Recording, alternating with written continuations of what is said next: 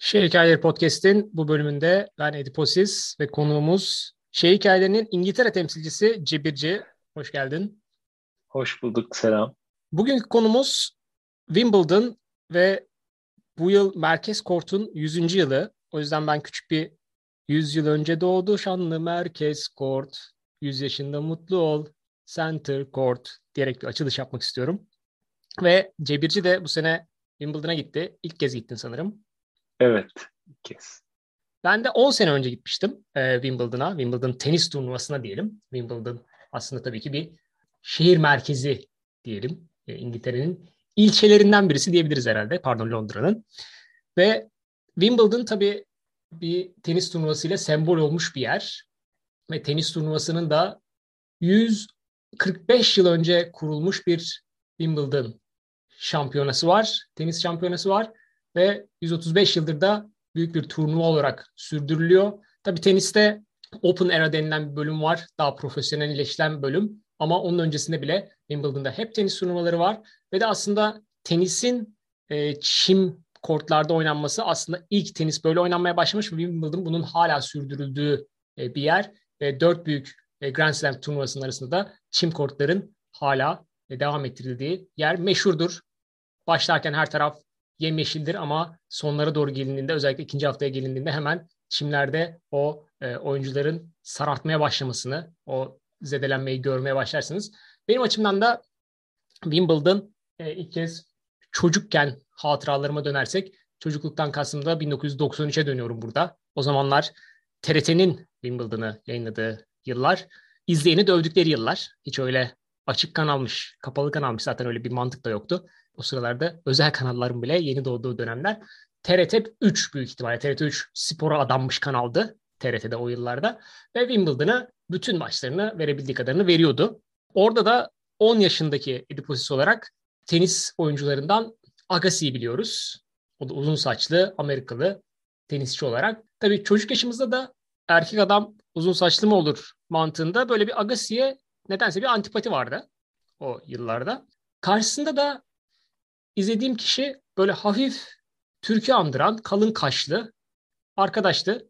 Orada Agassi antipatisi ve o Türk'e benzemenin etkisiyle karşısındaki kişiyi e, desteklemiştim. Sonra baktım o aslında doksan üçte Agassi'nin karşısında çeyrek final maçıymış ve oynayan isim de aslında daha sonraki yıllarda Wimbledon'ın en başarılı isimlerinden bir tanesi olan Yunan asıllı Amerikalı Pete Sampras'mış.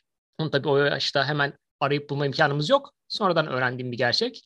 Yani sonradan dediğim de gene çocukken öğrenmişimdir de sonradan yüzüme daha da çarpan bir gerçek oldu. E, Sampras'tan sonra da Federer o rolü e, aldı. Wimbledon'ın e, kralı olarak. E, şu anda Federer'in toplamda sekiz şampiyonluğu olan bir yer. Ve Sampras'ta sanırım yedi şampiyonluk var. E, Federer'den öncesinde Wimbledon'ı en çok kazanan erkek sporcuydu. Şimdi ben on sene önce gittim dedim. Şimdi Cebirci'nin daha taze olduğu için belki ondan dinleyebiliriz Wimbledon hikayesini.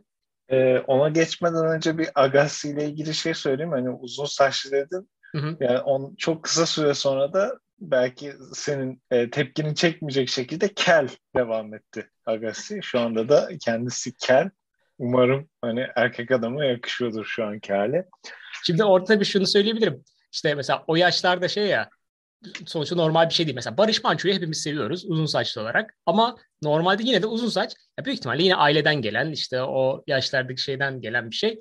Uzun saç karşı olunan bir şey gibiydi. Evet, Agassi o saçlarını kestirdiğinde, çok kısa kestirdiğinde tekrar sempatimi kazanmıştı mesela. Onu da hatırlıyorum. Öyle bir durum da var. Ve tabii ki o kellik diyorsun. Kellik şu anda bana da vuran bir şey. O da yaşın getirdiği bir şey olarak Agassi'ye e, mecbur bırakmış da olabilir o kellik. Şu an tam Agassi'cisin o zaman. Evet. Forza Agassi. Evet, ben de bu yıl gittim Wimbledon'a. Bu arada hala da devam ediyor. Gerçekten etkilendim. Hani hep şunu duyuyordum. Gerçekten çok iyi bir organizasyon, hani özel bir organizasyon falan ama yani beklentimin de üstünde bir deneyimdi hakikaten.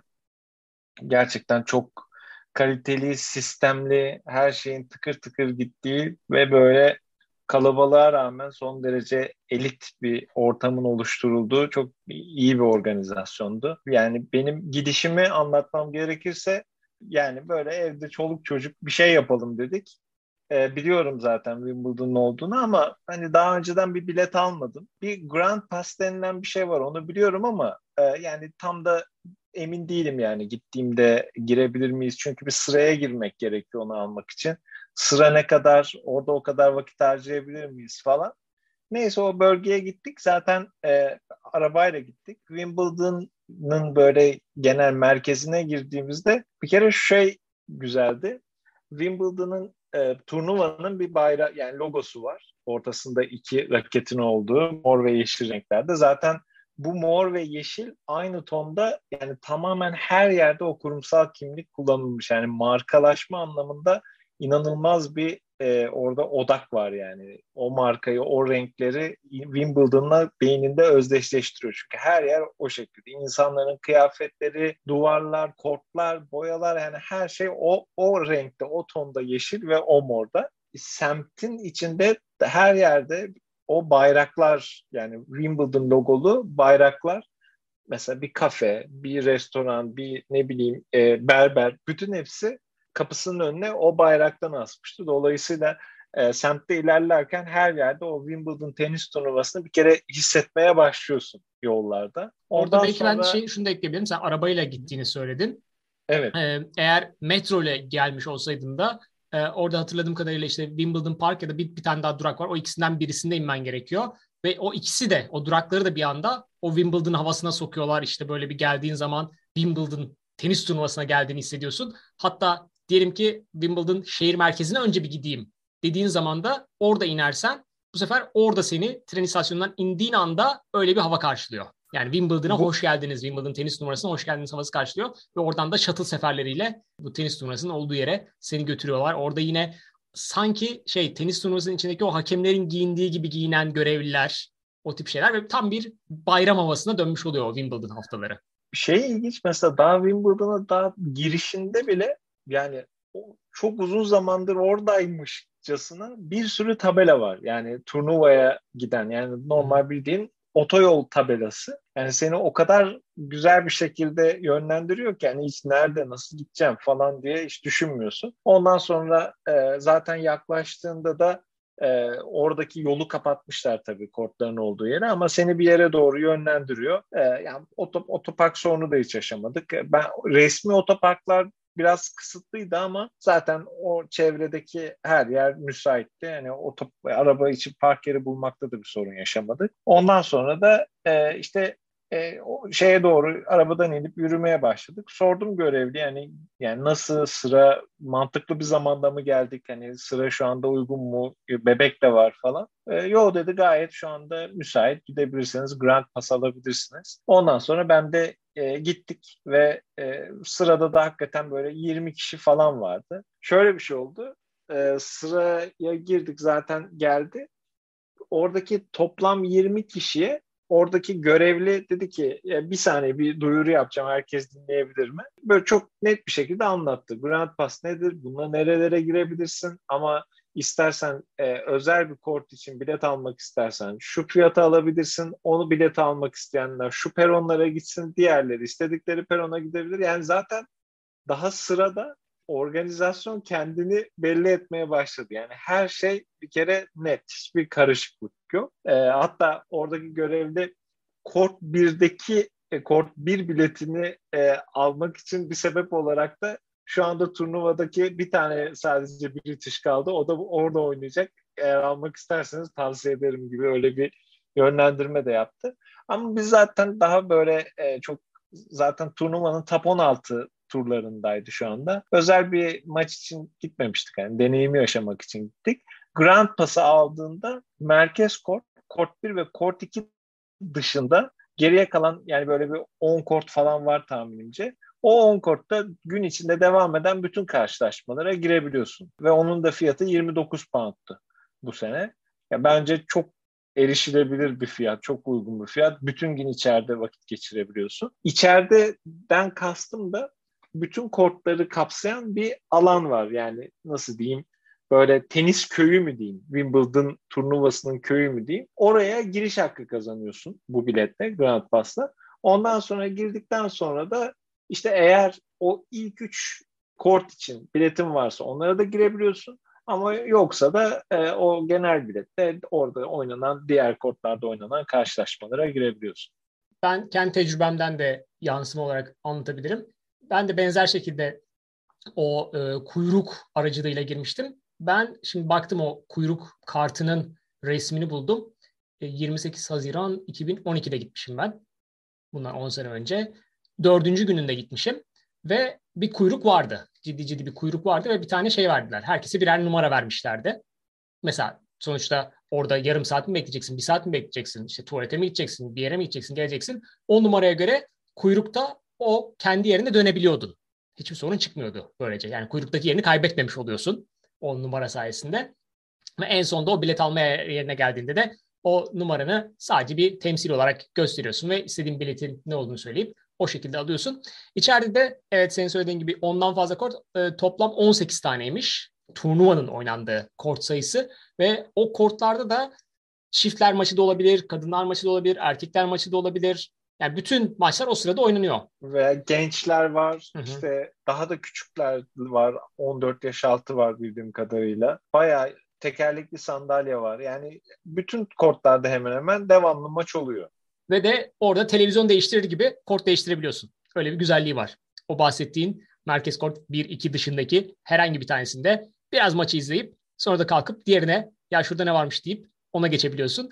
Ben oradayken de o sırada şunu hatırlıyorum. Tabii ben birazcık doğaçlama gitmiştim. Aslında plan yapsam orada büyük bir tane şey var. Tabela var. Orada kim hangi maçı oynuyor. İşte hemen birisi kazandıktan sonra o tabelayı güncelliyorlar. Bir sonraki maç ne vesaire gibi. Orada takip etseydim bilecektim. Sadece bir kalabalığı takip ettim. Bir kalabalık bir yere doğru gidiyor şeklinde takip ettim. Ee, bir tane daha o merkez ve bir ikinin dışında kalan sanırım üçüncü kort. İsmi, yani ismini yanlış söylüyor olabilirim.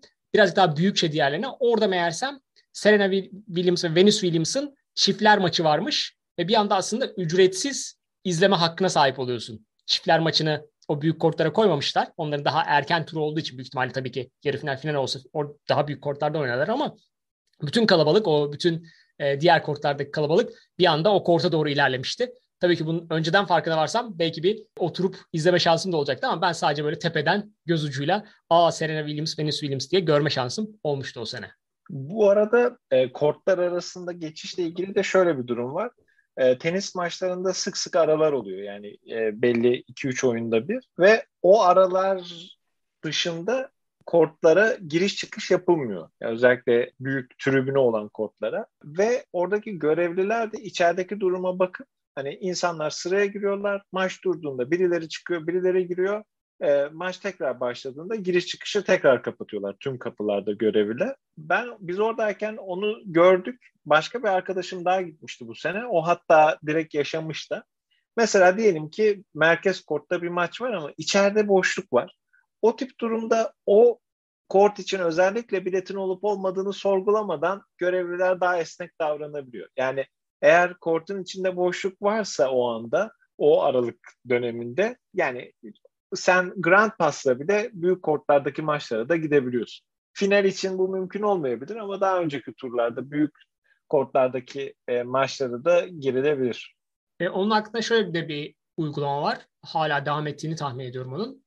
Mesela yine benim olduğum gün e, Nadal'ın bir maçı vardı. E, sanırım birinci kortta. Ve tabii ki Grand Pass'e girme şansım yoktu. Ama orada bir tane gişe var. Reselling yapıyor. Yani birisi o gün gelmemiş ve tekrar satışa çıkarmış. Senin aslında center ya da birinci korta yüksek fiyattan alma şansın yoktu.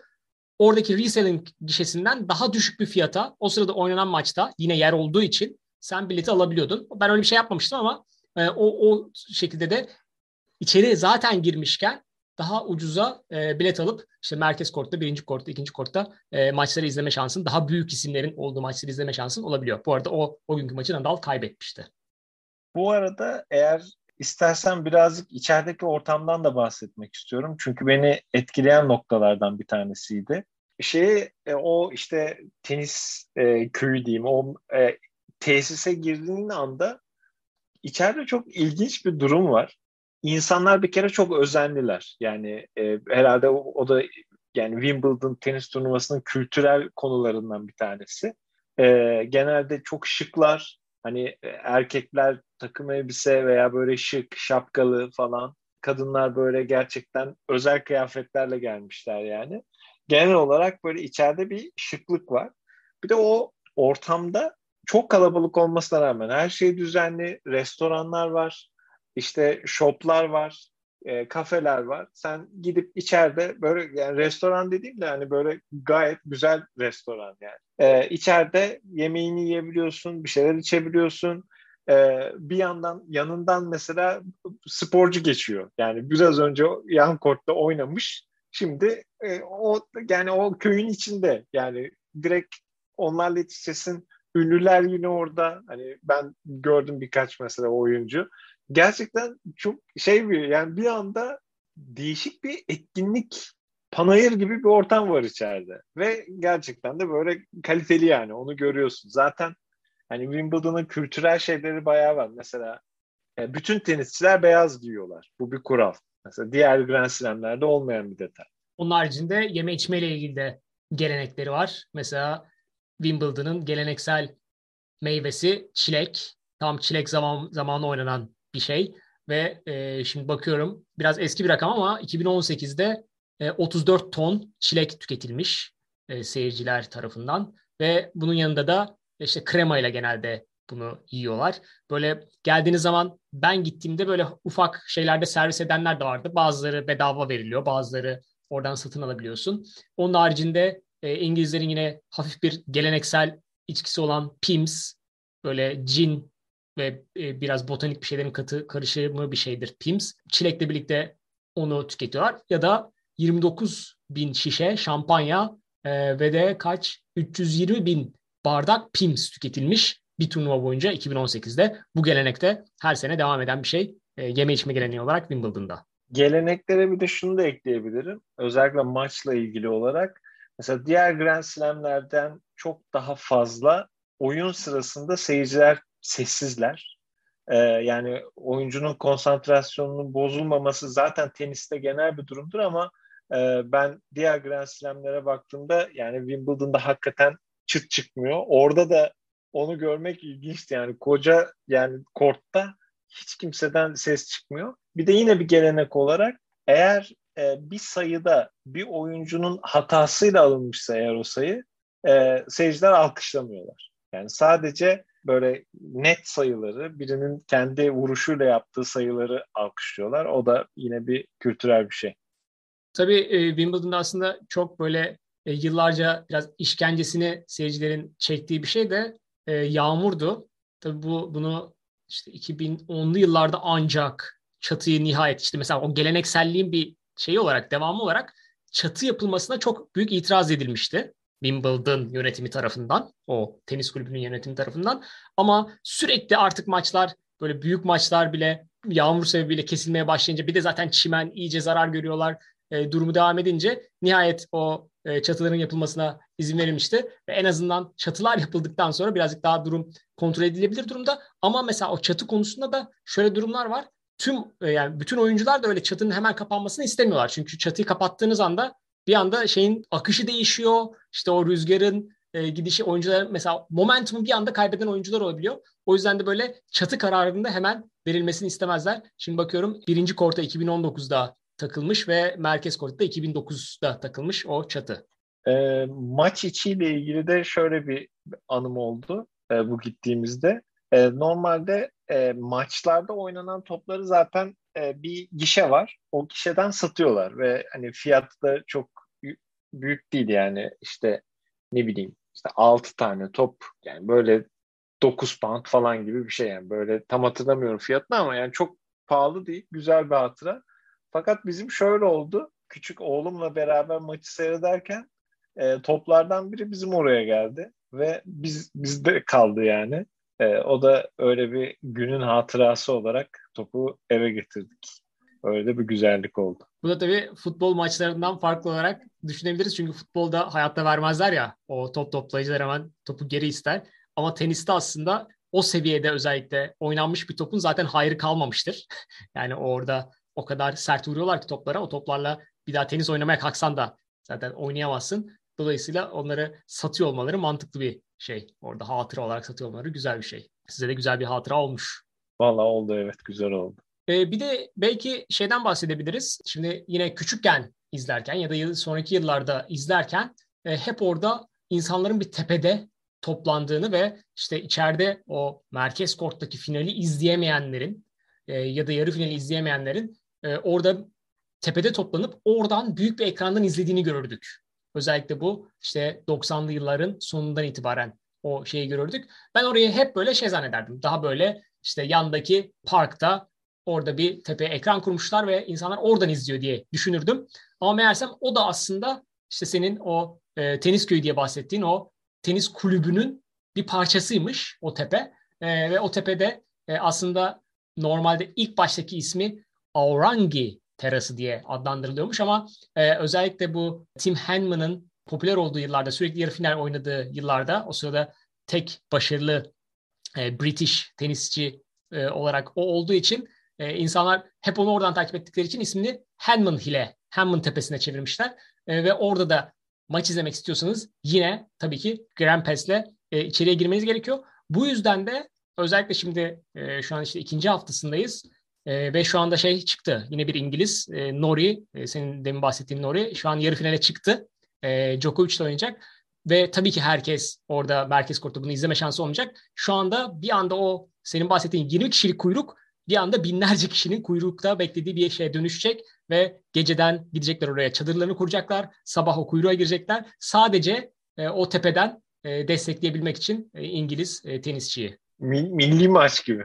Evet. Tabii ki farklı yerlerden de izleyenler olacaktır ama o tepenin ayrı bir havası var. Çünkü bir anda sesinizi bile içerideki e, tenisçiye duyurma şansınız olabiliyor. Oradan yeterince e, ses çıkartırsanız ve bütün dünyaya da oradan e, o yayını da vermiş oluyorlar. Evet, var mıdır başka Wimbledon tecrüben hakkında aktarmak istediklerim? Bir futbol maçıyla karşılaştırırsan, İngiltere'de futbol, futbol maçına da gittiğini hatırlıyorum.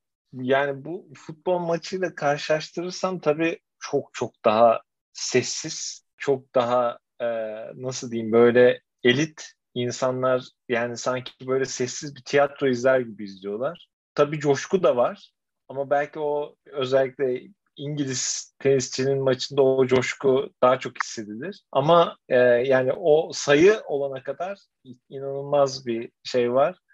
E, ayrıca yani organizasyonun da böyle çok, her şeyin bu kadar kalabalığı yumuşakça, hiçbir kaos olmadan çok net, bütün personelin güler yüzlü olduğu, o markanın renklerinin her yere yansıması gerçekten güzeldi. Ya bir de her şey şık ya, böyle kortların çevreleri çiçeklerle dolu. Yani her yer tertemiz tabii ki. Yani böyle gerçekten çok klas bir organizasyondu. Bir yandan da şunu hatırlatalım. İnsanlar bahsettiğim gibi şişelerce şampanya ve o işte Pimm's içiyorlar ama ona rağmen herhangi bir taşkınlığı orada, e, oradaki içeride, o ortamda görmüyorsunuz. O kalabalıkta görmüyorsunuz. Mesela futbol maçında özellikle hani stada girerken, stadın çıkışında hani o şeyler, bağırışlar, çağrışlar, grupça, yani alkolün de etkisiyle rahat tavırlar var ama yani burada ben hiç öyle bir şey gözlemlemedim. O zaman teşekkür ediyoruz. Cebirci ile birlikte Wimbledon izlenimlerimizi anlattık. Katıldığın için teşekkürler. Ben Ediposis, Şehir Hikayeleri Podcast'in bir sonraki bölümünde görüşmek üzere.